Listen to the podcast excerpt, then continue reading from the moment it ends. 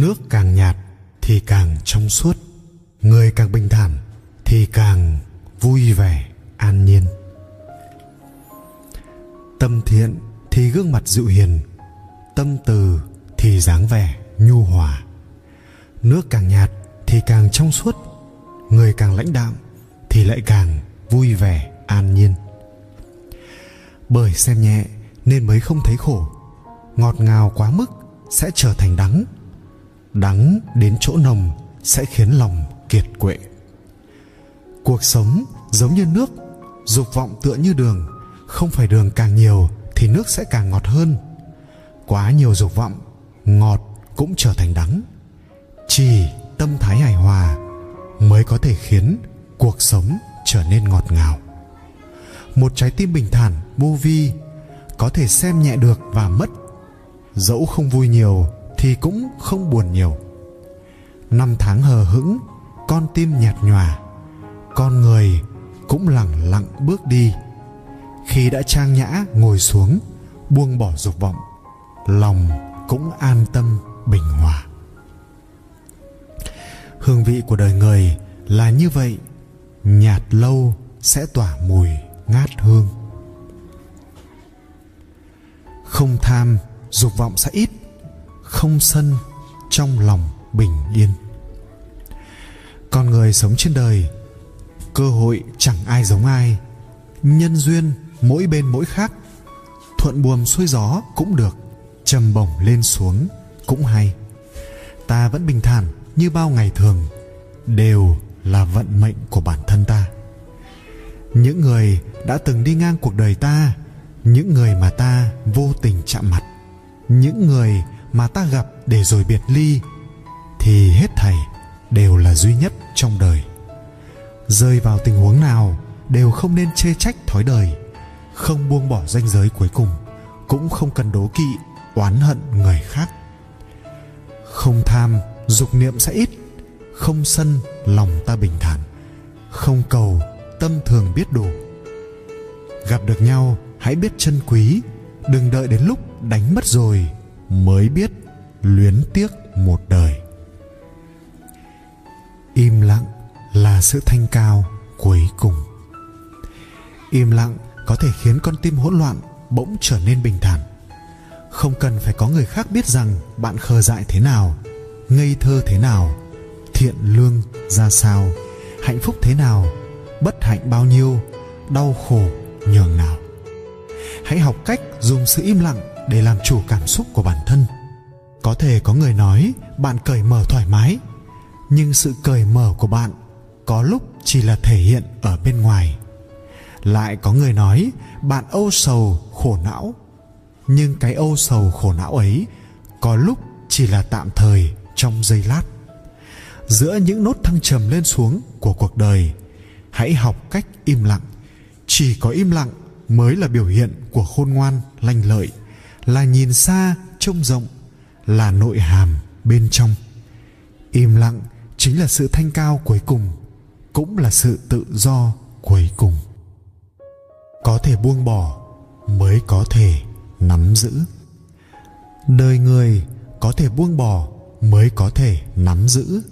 Có xà mới có đắc. Được hay mất, trong lòng tự ta biết. Chỉ một câu nói đơn giản nhưng đã bao hàm, biết bao trí huệ và đạo lý xử thế trong đời.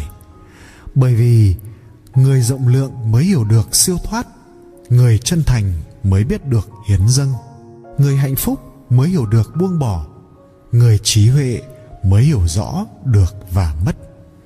Đời người cùng lúc tìm kiếm được cũng là lúc luôn phải phó xuất.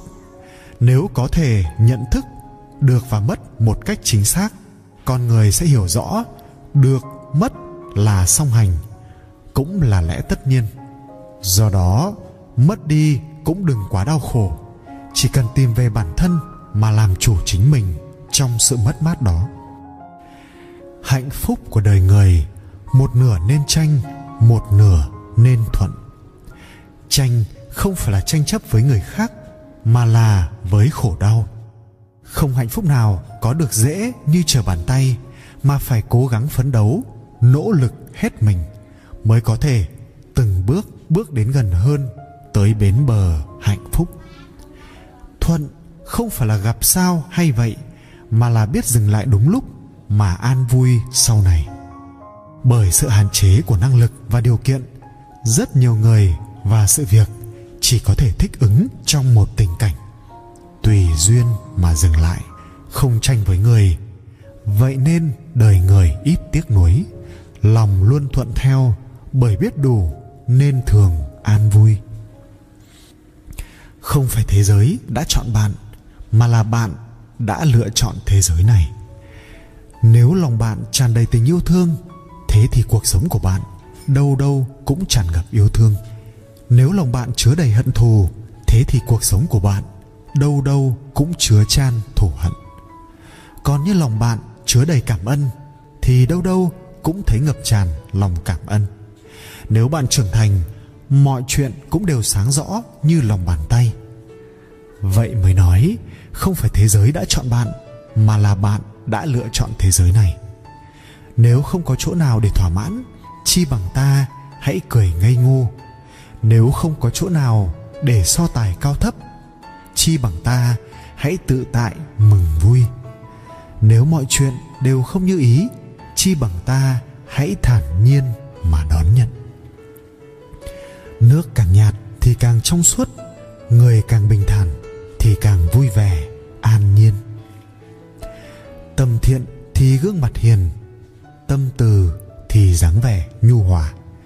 Nước càng nhạt thì càng trong suốt, con người càng bình thản thì càng vui vẻ, an nhiên. Bình thản khiến con người ta giản đơn giản đơn khiến con người ta vui vẻ. Tâm thiện tự nhiên xinh đẹp, tâm thẳng tự nhiên chân thành. Tâm từ tự nhiên nhu hòa, tâm tịnh tự nhiên trang nghiêm. Lặng lặng mà cảm ngộ, phủi đi bụi trần của năm tháng. Lấy một trái tim không vướng bụi trần mà trở về với nguồn gốc ban sơ. Dùng một trái tim cảm ơn đối đãi với hết thảy cuộc đời. Hiểu được từ bỏ sẽ đạt đến vẻ đẹp của sự trưởng thành. Nhìn rõ một người, hà tất phải vạch trần. Chán ghét một người, hà tất phải trở mặt. Còn sống thì sẽ luôn có người bạn không thấy vừa mắt, cũng như không phải tất cả mọi người đều thấy bạn thuận mắt. Sự trưởng thành của người ta không phải ở tuổi tác, mà là hiểu rõ lẽ được mất biết được buông bỏ, học cách viên dung, hóa giải mâu thuẫn. Có những nỗi khổ tâm không nói hết ra được, không phải trong lòng vô cảm, mà là biết rằng dù nói hay không cũng đều như nhau. Những vết thương kia không phải là ta không để tâm, mà bởi ta đã biết cách chữa lành nó thế nào.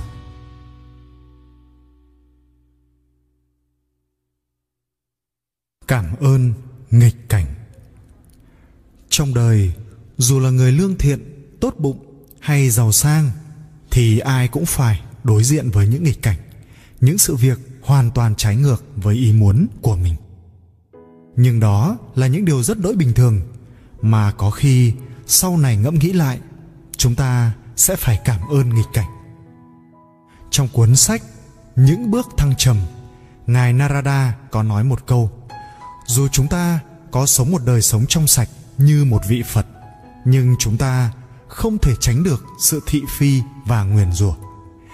Trái ý, nghịch lòng là những điều luôn diễn ra trong cuộc đời này. Và khi đối diện trước những vấn đề ngoài ý muốn, chúng ta thường hay buồn phiền, chán nản, bỏ cuộc hay sân hận, than trách số phận, ông trời bất công bạc bẽo.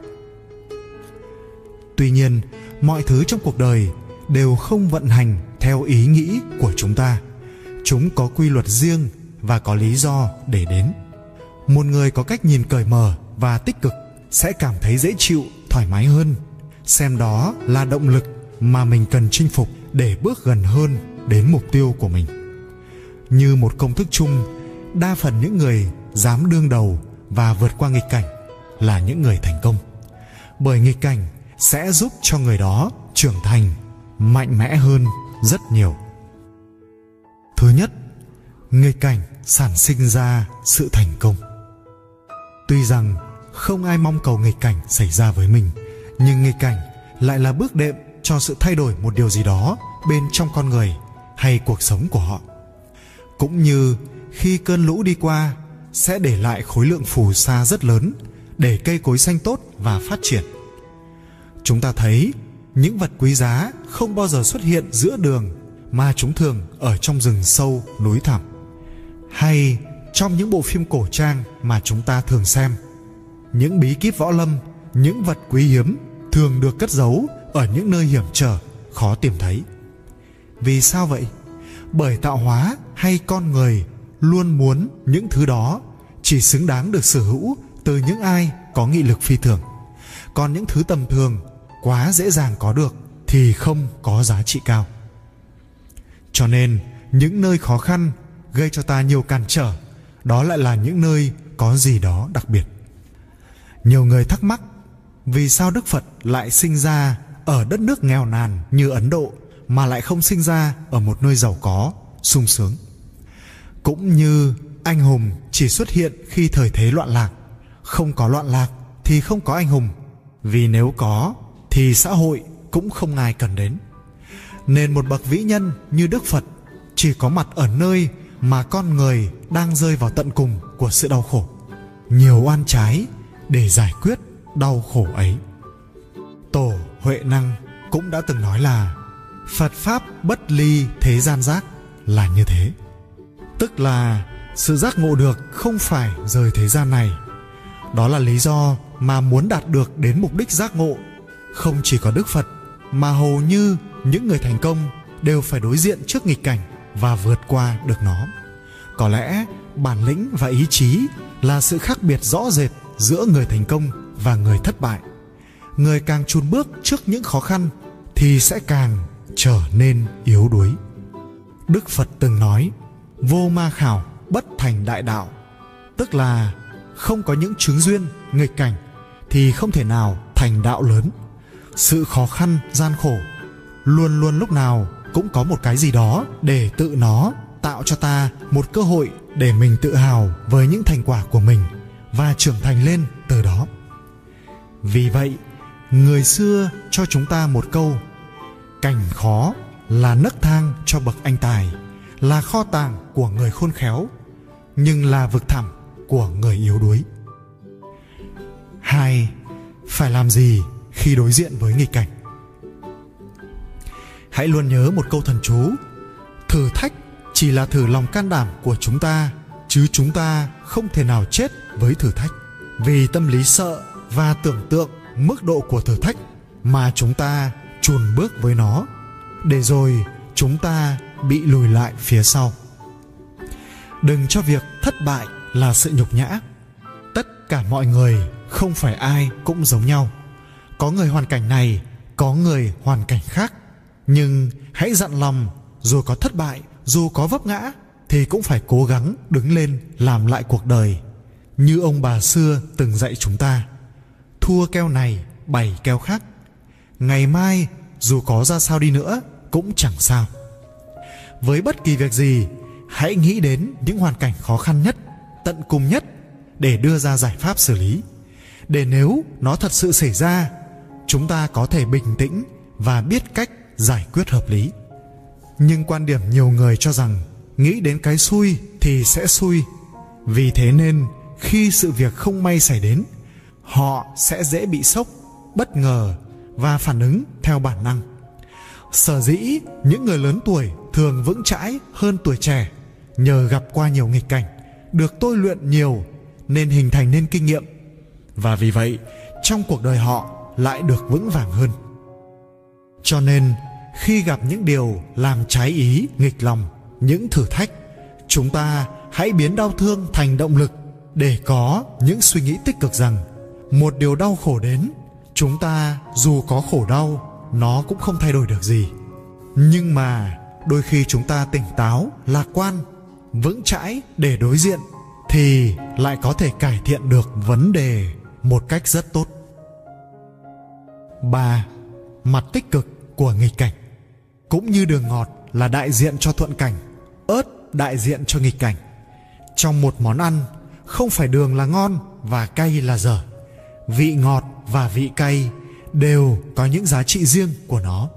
Nên những cảnh trái ý, nghịch lòng không hẳn sẽ nhấn chìm cuộc đời của chúng ta, mà nó sẽ làm cho con người chúng ta bớt kiêu ngạo và háo thắng sẽ nhìn nhận lại một vấn đề tốt hơn và hoàn thiện bản thân mình. Chẳng hạn như một người sống khỏe mạnh hoài, họ sẽ dễ chủ quan về sức khỏe, ăn uống vì thế không điều độ. Nhưng khi một cơn bệnh xảy ra, họ sẽ bừng tỉnh lại và chăm sóc cơ thể mình tốt hơn.